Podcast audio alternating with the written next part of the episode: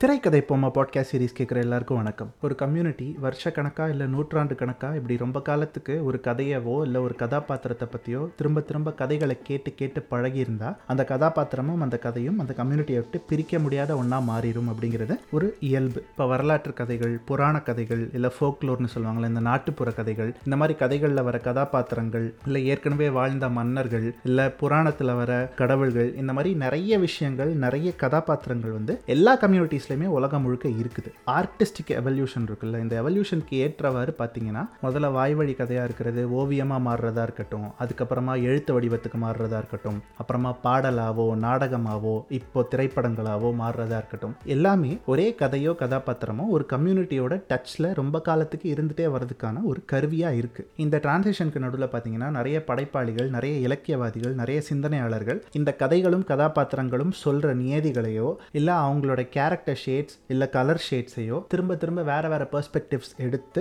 மறுபடியும் அதே சமூகத்துக்கிட்ட வேற ஒரு கதையாவோ இல்லை வேற ஒரு பரிமாணமாவோ சொல்கிறாங்கல்ல ஸோ இதுவுமே நடந்துட்டு தான் வருது. ஒரு உதாரணத்துக்கு சொல்லணும்னா கோண்டுவானா பழங்குடி இனத்தோட ஃபோக்லோராக இருந்த அதாவது நாட்டுப்புற கதையாக இருந்த ராமாயணம் பௌத்த மதத்துக்கு ஜாதக கதைகளாக போகுது. தசரத ஜாதக கதைகள் அப்படிங்கிற பேருக்கு போகுது. அதுக்கப்புறமா ஆரிய மதத்துக்குள்ளே வரும்போது வால்மீகி ராமாயணமாக மாறுது. இந்த வால்மீகி ராமாயணம் மட்டும் இல்லாமல் ராமாயணம் அப்படிங்கிற பேர்லேயே கிட்டத்தட்ட எக்கச்சக்கமான வேர்ஷன்ஸ் இருக்குது இன்க்ளூடிங் தமிழில் இருக்கிற கம்பராமாயணம். இந்த ராமாயணம் வேர்ஷன்ஸ் மட்டும் இல்லாமல் இந்த கதையை எடுத்து இந்த கதையினுடைய சாரத்தை இல்லை அது சொல்கிற நியதியை இல்லை அதோட கலர் ஷேடை வந்து வேற பெர்ஸ்பெக்டிவ்ல இருந்து பார்த்து அந்த பெர்ஸ்பெக்டிவ்ஸை ப்ரெசென்ட் பண்ண கதைகளும் ரொம்ப காலமாக வந்துட்டே தான் இருக்குது ஃபார் எக்ஸாம்பிள் இப்போ ராவண காவியம் அப்படிங்கிற காப்பியமாக இருக்கட்டும் அப்படி இல்லைன்னா மணிரத்னம் எடுத்த ராவணன் அப்படிங்கிற படமாக இருக்கட்டும் அதே ராவணனை வந்து திரும்ப ப்ரொட்டாகனிஸ்டாக வச்சு ரஞ்சித் எடுத்த காலா அப்படிங்கிற படமாக இருக்கட்டும். இது எல்லாமே ராமாயணத்தோட ஆக்சுவல் பெர்ஸ்பெக்டிவ் என்னவோ அதுக்கு கவுண்டர் பெர்ஸ்பெக்டிவாக ப்ரெசென்ட் பண்ண கதைகளும் திரைப்படங்களுமாக தான் இருந்திருக்கு. இப்படி ராமாயணத்தோட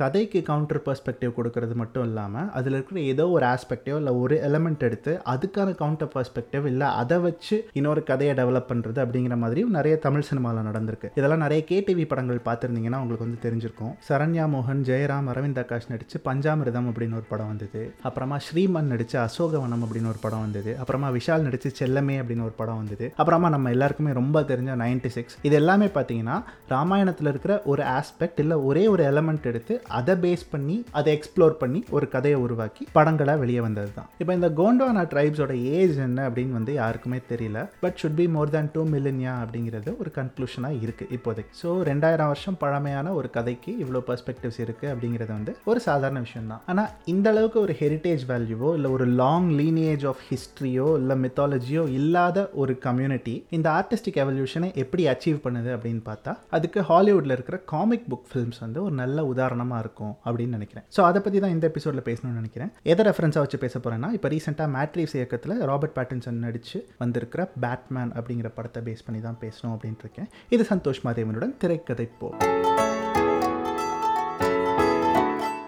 Twentieth century twenty first century இந்த ரெண்டு சென்ச்சுரிஸ்லையுமே the most popular super hero யார் அப்படின்னு கேட்டால் கண்ணை மூடிட்டு பேட்மேன் அப்படின்னே சொல்லிடலாம். காரணம் என்ன அப்படின்னு பார்த்தீங்கன்னா இந்த சூப்பர் ஹீரோவோட கேரக்டரிஸ்டிக்ஸ் தான். The first thing anyone could relate with Batman is பேட்மேனோட super power இல்லை சூப்பர் ஸ்ட்ரென்த் என்ன அப்படின்னு கேட்டால் அவரோட ஸ்கில் செட் தான். Skill set as an martial ஆர்ட்ஸாக இருக்கட்டும் இல்லை அவருடைய திங்கிங் கெப்பாசிட்டியாக இருக்கட்டும் இல்லை டிடெக்ஷனாக இருக்கட்டும் ஸ்ட்ராட்டஜிக் கெப்பாசிட்டி இருக்கிற ஒரு தன்மையாக இருக்கட்டும் இது எல்லாமே பேட்மேனை வந்து சூப்பர் பவர் இல்லாத காமன் மேனாக இருந்தாலும் ஒரு ஒரு சூப்பர் ஹீரோவாக ப்ரொஜெக்ட் பண்ணிகிட்ருக்கு ஒரு பக்கம் இந்த physical capacities and mental capacities இருக்கும்போது இன்னொரு பக்கம் பேட்மேனோட emotional quotient from where he starts to become a super hero or vigilante அப்படிங்கிறதா இருக்கட்டும் அதுக்கப்புறமா அவர் என்ன டெசிஷன் எடுக்கிறாரு அவருக்குள்ளே இருக்கிற டிரான்சிஷன் என்ன இது எல்லாமே இருக்கட்டும். அப்புறமா அவர் சூப்பர் ஹீரோவாக மாறினதுக்கப்புறமா ஒரு விஜிலாண்டேயாக மாறினதுக்கப்புறமா சூப்பர் வில்லன்ஸ்க்கு அவர் என்ன மாதிரி ஜஸ்டிஸ் கொடுக்குறாரு அப்படிங்கிறதா இருக்கட்டும். இந்த எல்லா விதத்துலையுமே Batman is someone who is very relatable நம்ம வந்து அந்த காலத்தில் எம்ஜிஆர் படங்கள்லாம் பார்த்தோம் பார்க்கும்போது எம்ஜிஆர் வந்து எந்த வில்லனையும் கொல்ல மாட்டார்.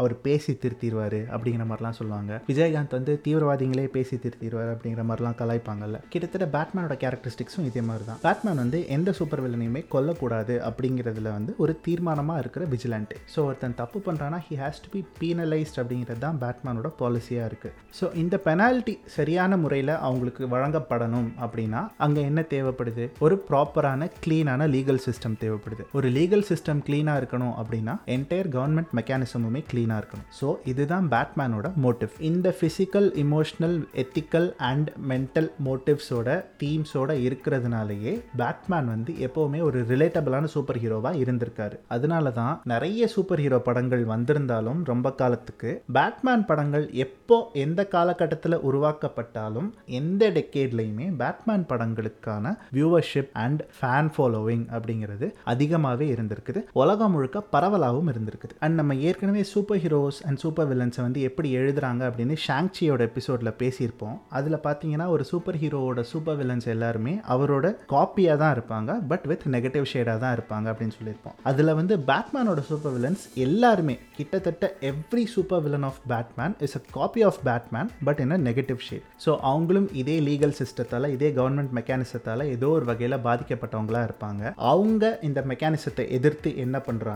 அதே மாதிரி அந்த மெக்கானிசத்தை ஃபிக்ஸ் பண்ண ட்ரை பண்ணுற பேட்மேன் இவங்களோட பாதையில் என்ன ஒரு தடையாக இருக்காரு அப்படிங்கிறது தான் most of the films of Batman have been discussing Tim Burton Christopher Nolan Zack Snyder இப்போ ரீசெண்டாக மேட் ரீவ்ஸ் வரைக்கும் இந்த ஆஸ்பெக்ட் ஆஃப் பேட்மேனை தான் திரும்ப திரும்ப இவால்வ் பண்ணி டிஸ்கஸ் பண்ணி டெவலப் பண்ணி வேற வேற பெர்ஸ்பெக்டிவ்ஸ் கொடுத்துட்டு வராங்க. அதுலேயுமே பார்த்தீங்கன்னா கிறிஸ்டபர் நோலனோட பேட்மேன் ஃபிலிம்ஸை உள்ளடக்கிய த டார்க் நைட் ட்ரைலஜி அப்படிங்கிறது பேட்மேன் ஃபிலிம்ஸோட என்டையர் ஜேர்னிலையுமே என்டையர் ஹிஸ்ட்ரிலையுமே ஒரு பெரிய மைல் ஸ்டோன் அப்படின்னு தான் சொல்லணும். அந்த ட்ரைலஜியில் the second instalment the Dark Knight இது வரைக்கும் எடுக்கப்பட்ட பேட்மேன் ஃபிலிம்ஸ்லேயே த பெஸ்ட் ஃபிலிம் அப்படிங்கிறது உலகம் முழுக்க இருக்கிற எல்லா சினி ஃபைல்ஸுமே ரொம்ப யுனானிமஸாக ஒத்துக்கிற ஒரு விஷயம். அப்படிப்பட்ட டார்க் நைட் ட்ரைலஜிக்கு பிறகு திரும்ப ஒரு ஸ்டாண்ட் அலோன் பேட்மேன் ஃபிலிம் கிட்டத்தட்ட ஒரு பத்து வருஷத்துக்கு அப்புறம் வருது அப்படிங்கும்போது அதுக்கான எக்ஸ்பெக்டேஷன்ஸ் ரொம்ப ஸ்கை ஹையாக இருக்கும். இதுக்கு நடுவில் டிசிஇயூக்காக ஜாக்ஸ் ஸ்னிடர் பேட்மேனை ரெண்டு மூணு சரி அந்த பஞ்சாயத்துக்குள்ள எதுக்கு போகணும் ஒரு மூணு படம் எடுத்திருக்காங்க டிசியூக்காக பட் அந்த மூணு படமுமே பார்த்தீங்கன்னா ஸ்டாண்ட் அலோன்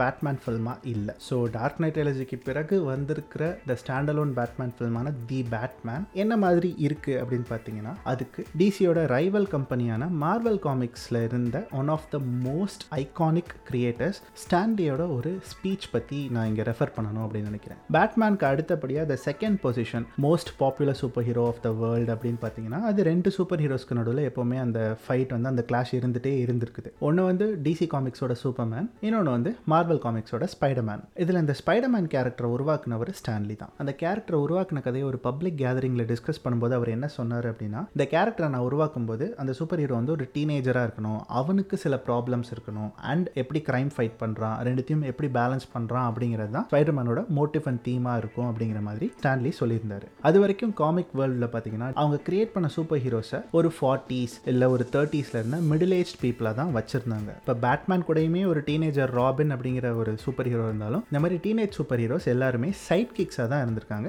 அதனால இது ஒர்க் அவுட் ஆகாது. டீனேஜர்ஸ்க்குலாம் என்ன ப்ராப்ளம் இருக்க போகுது? அதெல்லாம் யாரும் படிக்க மாட்டாங்க. No one will be interested அப்படிங்கிற மாதிரி சொல்லிட்டாங்க. இந்த பப்ளிஷரோட கமெண்ட்டை கேட்டுட்டு சரி இது ஒன்றும் பண்ண முடியாதுன்னு சொல்லி இந்த சூப்பர் ஹீரோ ஐடியாவை வந்து இவரால் விட முடியல அப்படிங்கிறதுனால அப்போ அமேசிங் ஃபேண்டசி அப்படிங்கிற ஒரு காமிக்ஸை வந்து முடிக்கிறதா இருந்தாங்க. அதோட லாஸ்ட் எடிஷன் போகும்போது அதில் ஸ்பைடர் மேனை இன்ட்ரடியூஸ் பண்ணியிருக்காங்க. ஏன்னா இதுக்கப்புறமா இதை யாரும் படிக்க போகிறதில்ல இதோட இதை முடிச்சிடலாம். அட்லீஸ்ட் என் சிஸ்டம்லேருந்து நான் இதை வெளியவாவது ரிலீஸ் பண்ணிட்டேன் அப்படிங்கிற ஒரு திருப்தியோட இருப்பேன் அப்படின்னு சொல்லி ஸ்டான்லி இதை பண்ணியிருக்காரு. But surprisingly the amazing fantasy எடிஷனோட sales figures வந்து எப்பவும் இல்லாத அளவுக்கு அதிகமாக இருந்திருக்குது. அதுக்கப்புறமா அந்த பப்ளிஷரே வந்து ஸ்பைடர் மேனை வந்து நம்ம ஒரு மெயின் ஸ்ட்ரீம் சூப்பர் ஹீரோவாக இன்ட்ரடியூஸ் பண்ணிடலாம்னு சொல்லி ஒரு சீரிஸே லான்ச் பண்ணாங்க. Teenager with normal human problems அப்படிங்கிறதுனால தான் ஸ்பைடர் மேன் வந்து இப்போ வரைக்குமே ஒரு ரிலேட்டபிளான super ஹீரோவாகவும் world second most popular super ஹீரோவாகவும் இருக்கிறதுக்கான காரணம் அப்படிங்கிறது எல்லாராலுமே நம்பப்படுது. இது வரைக்கும் பேட்மேனாக நடித்த ஆக்டர்ஸ் எல்லாருமே பார்த்தீங்கன்னா Michael Keaton George Clooney Ben Affleck அப்புறமா கிறிஸ்டியன் பேல் இவங்க எல்லாருமே கிட்டத்தட்ட ஒரு ஃபார்ட்டிஸ் ஃபிஃப்டிஸில் இருக்கிற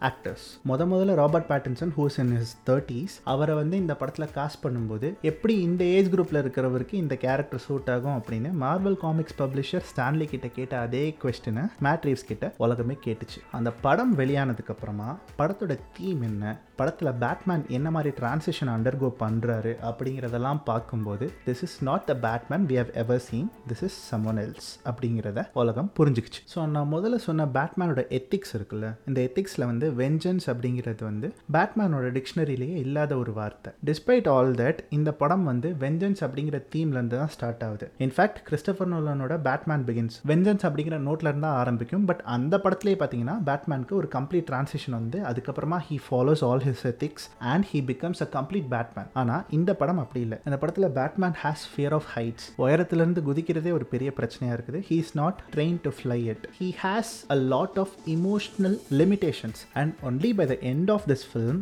vengeance அப்படிங்கிறது இந்த சிட்டிக்கு தேவையில்லை இந்த சிட்டிக்கு தேவை ஒரு க்ளீனான சிஸ்டம் அப்படிங்கிறத பேட்மேன் ரியலைஸ் பண்ணுறதே இந்த படத்தோட எண்டில் தான். இந்த டிரான்சிஷன் ஒரு மிடில் ஏஜ் மேனுக்கு நடக்கிறத விட ஒரு யங்ஸ்டருக்கு நடக்கும்போது இன்னும் ரிலேட்டபிளாகவும் இன்னும் ரியலிஸ்டிக்காகவும் இருக்கும் அப்படிங்கிற காரணத்தினாலேயே இந்த படத்தில் பேட்மேன் வந்து ஒரு யங்ஸ்டராக இருக்கார். அண்ட் ராபர்ட் பேட்டின்சனோட ரியல் லைஃப் ஏஜிங்கும் அடுத்தடுத்த இன்ஸ்டால்மெண்ட்ஸ்க்கு இந்த படத்துக்கு நல்ல ஒரு வலு சேர்க்கும் அப்படிங்கிறது தான் என்னுடைய கருத்து. இந்த கருத்துக்கு ஆதரவு கருத்து மாற்று கருத்து எதிர்கருத்து அப்படின்னு எந்த கருத்து இருந்தாலும் நீங்கள் அதை என்கிட்ட ஷேர் பண்ணிக்கலாம். அதை ஷேர் பண்ணிக்க வேண்டியது Sandy underscore Maddy S A N D Y underscore M A D D Y அப்படிங்கிற இன்ஸ்டாகிராம் ஹேண்டில்லையோ myself underscore Santhosh M Y S L F under squad எஸ்ஏஎன்டிஹெச்ஓஎஸ்ஹெச் அப்படிங்கிற ட்விட்டர் ஹேண்டில்லையோ வந்து நீங்கள் எனக்கு டிஎம் பண்ணலாம். இல்லை என்னை டேக் பண்ணி ட்வீட் பண்ணலாம். சீக்கிரமாக இன்னொரு எபிசோடில் உங்களை சந்திக்கிறேன். இது திரைக்கதை போமா நான் சந்தோஷ் மாதே